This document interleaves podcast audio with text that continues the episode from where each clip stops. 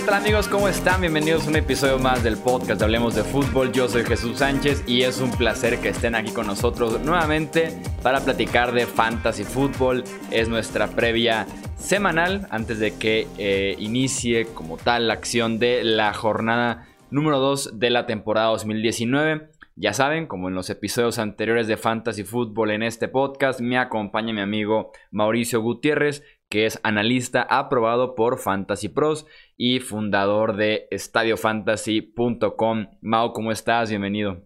Muy bien, contento de estar otra vez aquí en Hablemos de Fútbol para hablar de fantasy fútbol.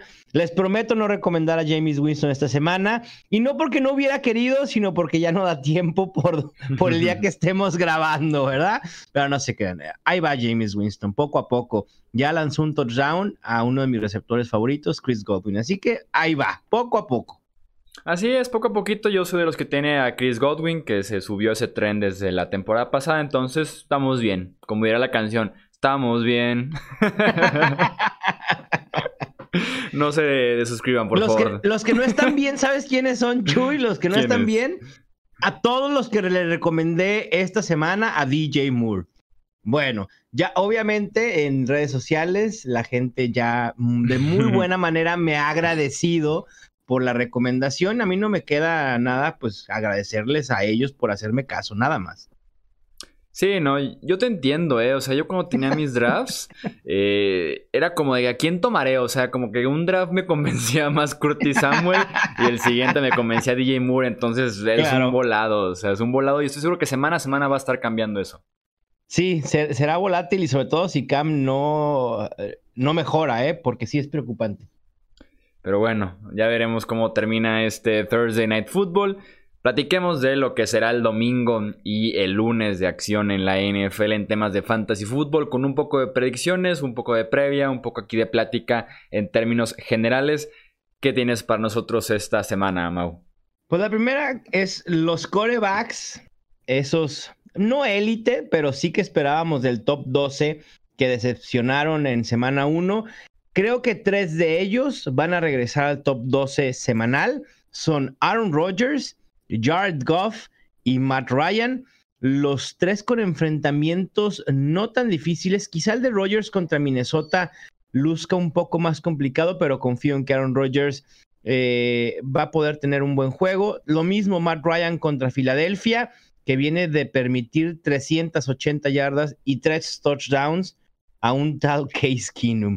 Si Case Keenum pudo hacer eso ante esa defensiva secundaria, creo que Matt Ryan eh, eh, si no similar, por ahí debe de andar. Y Jared Goff contra New Orleans, que también se vio eh, un poco abatida la secundaria en el juego de lunes por la noche. Así que estoy apostando que estos tres regresan al top 12. Sí, estoy de acuerdo. Esa, esa defensiva secundaria de, los Saints que cerró mal ese lunes por la noche contra Deshaun Watson podría tener un buen enfrentamiento Jared Goff, además de estar jugando en casa que sabemos que el ataque de los Rams en casa tiene por ahí un tema especial y que seguramente van a tener un buen ataque con Sean McVay en los controles y ya veremos otra semana de incógnita alrededor de lo que es el juego por tierra de, los Rams. ¿Qué nos ha dicho Sean McVay en lo que va de la semana sobre este caso de Todd Gurley, Malcolm Brown y, y Darrell Henderson? ¿Sigue, ¿Sigue mintiéndonos en la cara? Sí, que, Todd Gurley está perfecto, que no hay nada raro, que la utilización seguirá normal. Eh, y creo que esa va a ser el, sus palabras cada semana. No, no sé si un tanto de estrategia ante el rival para intentar que se enfoquen en Todd Gurley en su, en su game script, en su play game, pero la realidad es que no es así. Eh, Malcolm Brown va a estar siendo utilizado, cuidado con Todd Gurley. Me esperanzaría ver acarreos en línea de gol de Todd Gurley. Y eso diría, ok, no está tan peor, no hay que poner las alarmas tan fuertes con Todd Gurley, pero sí hay que tener cuidado. Sí, va a ser muy interesante porque eh, creo que la frase de McVeigh durante el fin de semana fue the flow of the game, ¿no? Que poco, que eso lo ve decidiendo, pero pues no entiendo. Más bien va a ser the flow of the knee. Exactamente. Porque quién no quisiera tener a Todd Gurley en todos y cada uno de los snaps ofensivos, ¿no? Esa es la realidad. Digo, el talento de Todd Gurley no, no tendría sentido no utilizarlo. Exactamente. En cualquier situación prácticamente del, del partido, hablando de este flow del partido, eh, pues Todd Gurley me gusta, ¿no? O sea, primera, tercera línea de gol, perdiendo, ganando, lo que sea, si estuviera sano, pues si fuera ese el caso. Claro, así es. ¿Cuál es tu segunda predicción para esta semana, Voy a seguir con los corebacks, pero aquí sí me voy a alocar un poquito más. Eh, un poco similar a la de la, semana pasada, la de Lamar Jackson, pero ahora Josh Allen será el que termine entre los cinco mejores de la semana. En semana 1, enfrentando a los Jets, 24 de 37 intentos, 254 yardas, un touchdown y además agregó 38 yardas por tierra y un touchdown más. Los Giants en semana 1 vienen de ser vapuleados y pasados por encima de Dak Prescott, 405 yardas y 4 touchdowns.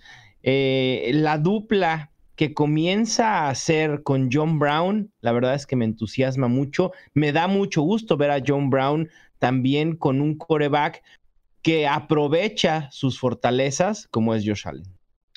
Sí, que John Brown tuvo eh, un inicio de temporada similar en 2018, que ya después, en cuanto llegó Lamar Jackson, se cayó su producción, pero con Josh Allen se vio bien en esa remontada, responsable de ese último touchdown para consolidar, ya para sellar el triunfo de Buffalo. Y luce bien, ¿eh? porque esa secundaria de los gigantes de Nueva York, pues la, semana pasada permitieron ese rating perfecto contra eh, Dak Prescott.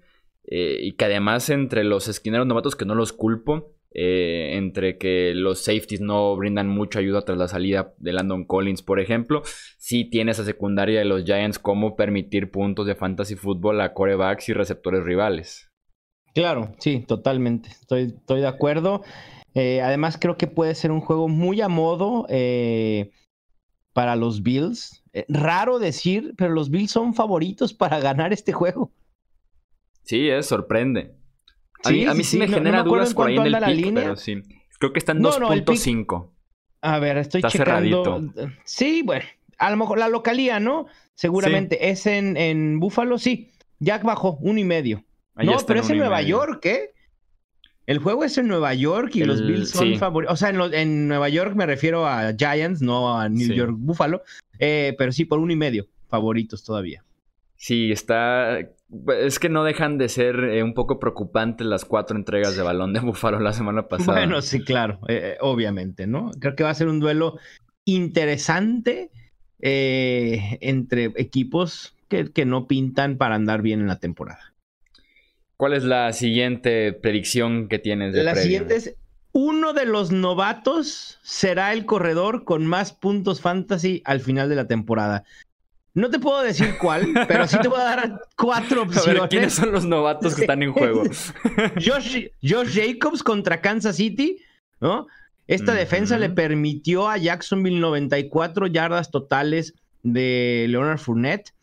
Y Josh Jacobs en semana 1 contra Denver, 113 yardas totales y un touchdown. Me no, fueron dos touchdowns, ¿no? De Josh dos Jacobs. Touchdowns. Tienes, tienes, razón, dos touchdowns de Josh Jacobs, lo tenía mal aquí en mis notas.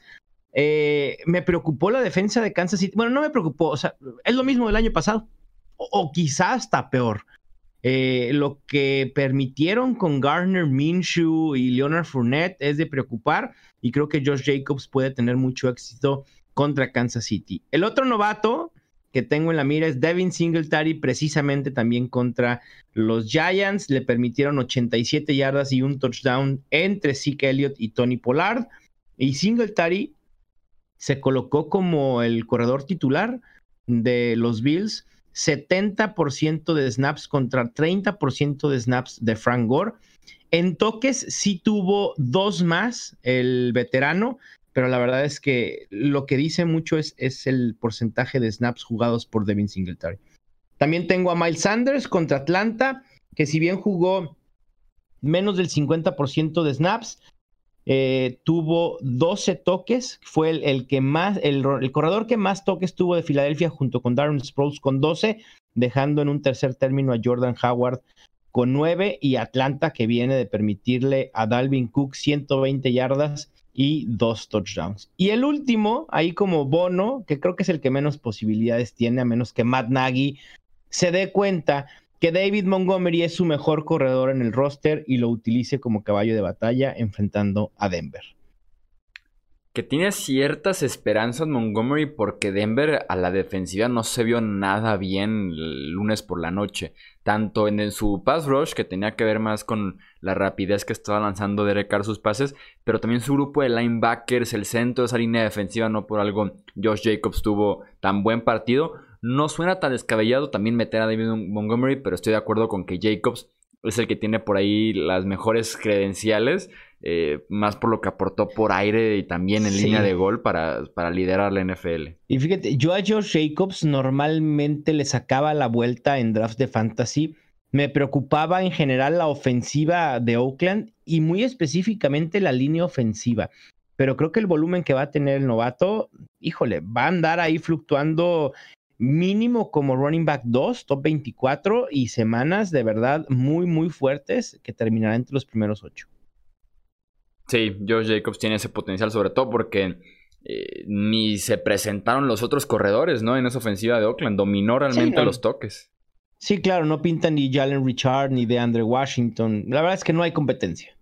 Sí, pues bien por los Raiders, por lo menos siempre he dicho, si vas a elegir un corredor en primera ronda o vas a pagarle tal vez así como le pagó Dallas a Elliott, utilízalo al máximo, o sea, desquítalo desde los primeros años porque ya está ganando bastante bien, porque ya invertiste mucho en él y yo preferiría un corredor que te dé buenos años al principio que tal vez más al final, entonces bien por los Raiders explotando a Joe Jacobs y me gusta con esa defensiva de Kansas City que no mostró eh, ni pass rush, sus linebackers son de los peores de la NFL y la secundaria pues es un tema aparte en este caso.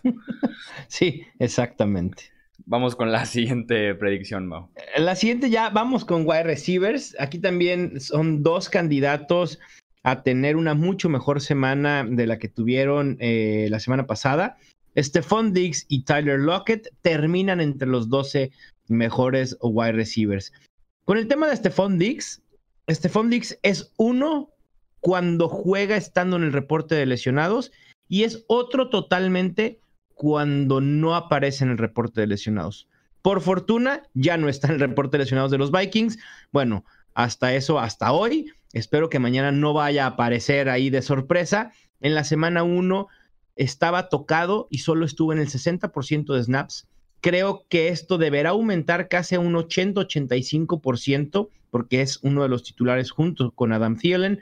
Y la, ofensiva de Minnesota estoy previendo que utilice mucho más el pase contra Green Bay de lo que le hicieron en semana 1, que fue realmente eh, eh, atípico. Kirk Cousins con solo 10 intentos de pase. Por ahí lo ponía en contexto. Robert Griffin, tercero, quien entró en el cuarto cuarto, tuvo 6 intentos de pase. Y Kirk Cousins solo 4 más en todo el juego completo pues fue el partido perfecto para Mike Zimmer, ¿no? Lleva un año pidiendo a sus coordinadores corran la bola que Kirk Cousins ni lance y, se lo cumplieron 10 intentos de pase de Kirk Cousins, ¿no? Sí, yo creo que Mike Zimmer debió haber sido el más feliz de, todos. Bueno, y los que tuvimos, ah, teníamos a, Dalvin Cook, obviamente, ¿no? sí, no, y esa predicción encaminando de, de, Dalvin ahí Cook. Va, ahí va, ahí va, poco a poco, ahí va. Oye, de Tyler Lockett, Chuy, una también semana muy atípica con un solo target, pero con una efectividad también muy típica de Tyler Lockett, ¿no? 44 yardas, un touchdown. En la única ocasión que tocó el ovoide, anotó. Creo que es cuestión de tiempo para que sus targets aumenten. Estuvo jugando en el 91% de snaps, así que casi no salió del terreno de juego. Eh, Wilson lo conoce muy bien, eh, no, es, no es alguien nuevo que no conozca el sistema, que tenga que agarrar química con el coreback. Me parece que es cuestión nada más de tiempo para que Lockett se establezca como el número uno y ver en qué posición deja a DK Metcalf. Me parece que el novato va a ser demasiado volátil en fantasy como para ser utilizable semana a semana. Así que si se volvieron locos en los waivers y fueron por él o no se volvieron locos, pero igual lo agarraron, tengan calma con Dickett Metcalf. Sobre todo porque es, sus, su técnica para correr rutas, estaba pensando cómo decirlo de la mejor manera. no está muy pulida, que digamos, para términos de NFL, ¿no? sí, es una manera educada de decirlo de, tu parte. Sin que te marque ahorita la novia de DK Metcalf y te diga algo. Claro. No, no, o que venga el propio DK Metcalf, ahí sí me escondo quién sabe dónde. Con semejante monstruo.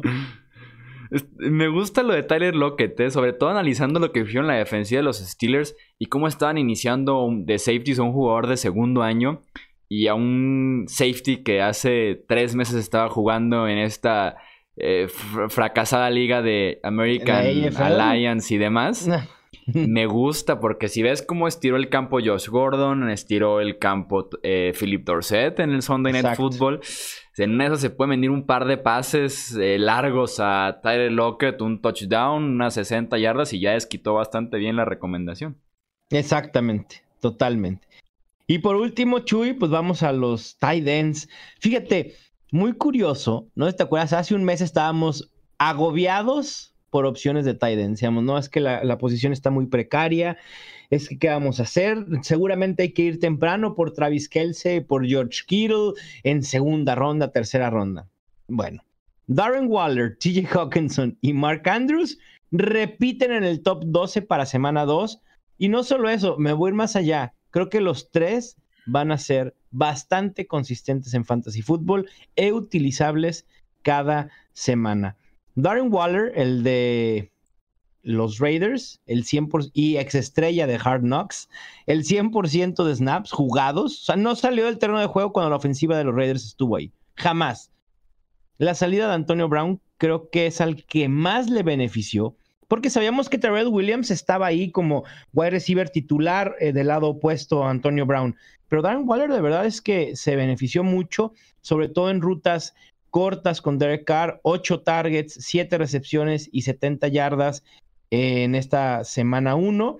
Y Kansas City nuevamente permitió 13.7 puntos fantasy a dos tight ends de Jaguars que seguramente ni siquiera los han de tener en el radar.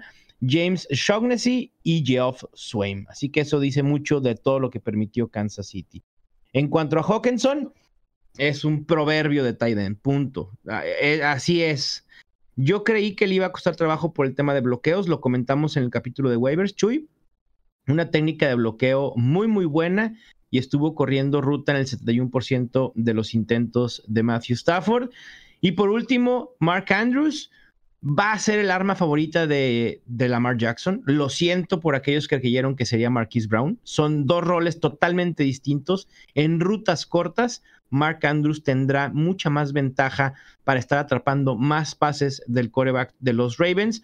Y a pesar de que solo jugó en el 42% de snaps, tuvo el 36% de todos los targets del equipo. Así que Mark Andrews creo que se ha colocado como una gran opción a mí me, traía con pendiente esta poca participación en pretemporada, ¿no? Que habíamos visto que Mark Andrews andaba fluctuando en este mismo porcentaje de snaps y, dijimos, no, con Hayden Hurst, con Nick Boyle, era complicado eh, confiar de lleno en él, pero la verdad es que ha sido una grata sorpresa y mientras tenga los targets que ha tenido, va a ser una gran opción en Fantasy Football no podría estar más de acuerdo con las tres selecciones. O sea, como se desarrolló esa ofensiva, los Raiders dependen además de que Darren Waller esté constantemente eh, involucrado. Y como dices, hizo un Christian McCaffrey, ¿no? Al estar el 100% de los snaps ofensivos. Y, yendo con Mark Andrews, eh, vi el primer partido que vi en Game Pass esta semana fue justamente ese Baltimore contra Miami para ver si era real lo que había hecho Lamar Jackson. Y Ay, pensé que si era real lo de Miami. También, ¿verdad? También aplica. Sí, a ver, de verdad, de verdad fui, o sea, de verdad vimos lo que vimos con Miami. 624 yardas y 59 puntos. ¿Quién tengo que ver eso? si no vi si era real lo de Lamar Jackson, que también igual de impresionante. Y sí, Mark Andrews, que involucrado y además lo busca cuando estaba bajo presión, que fue constante por el centro de la línea ofensiva. Y lo buscó también en un par de rutas largas que Mark Andrews tuvo por ahí un duelo favorable con un linebacker, incluso con un esquinero. Lo buscaba y Mark Andrews respondía bastante bien. ¿eh? Qué buenas selecciones tienen eh, los Ravens. Y va a producir bastante esta, esta semana frente a Arizona, que no tiene nada a la defensiva, básicamente. Mm, absolutamente nada. Es la preocupación que teníamos con Arizona, la hemos confirmado. que creo que eso son buenas noticias del otro lado, ¿no? Se le va a exigir mucho más a Kyler Murray.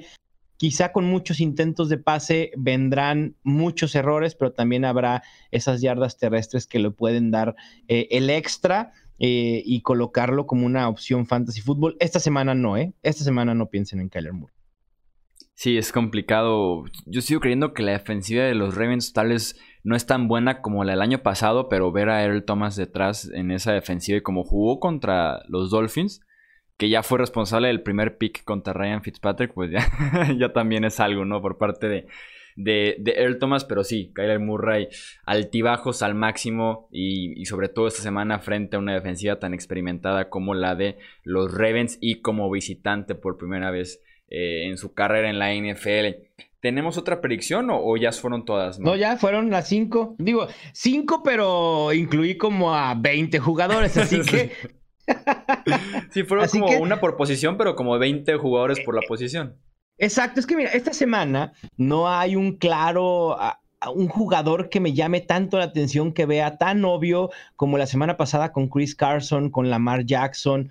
Digo, obviamente Lamar Jackson esta semana también me parece que va a ser un coreback top 3, ¿no? Frente a Arizona.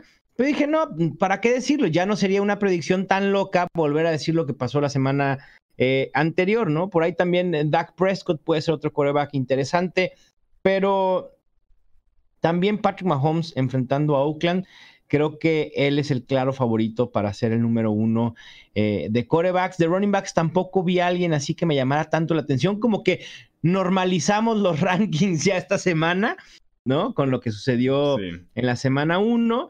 Eh, gente que tengo muy abajo, Devonta Freeman, por ejemplo, y Aaron Jones, también tendría mis dudas con ellos.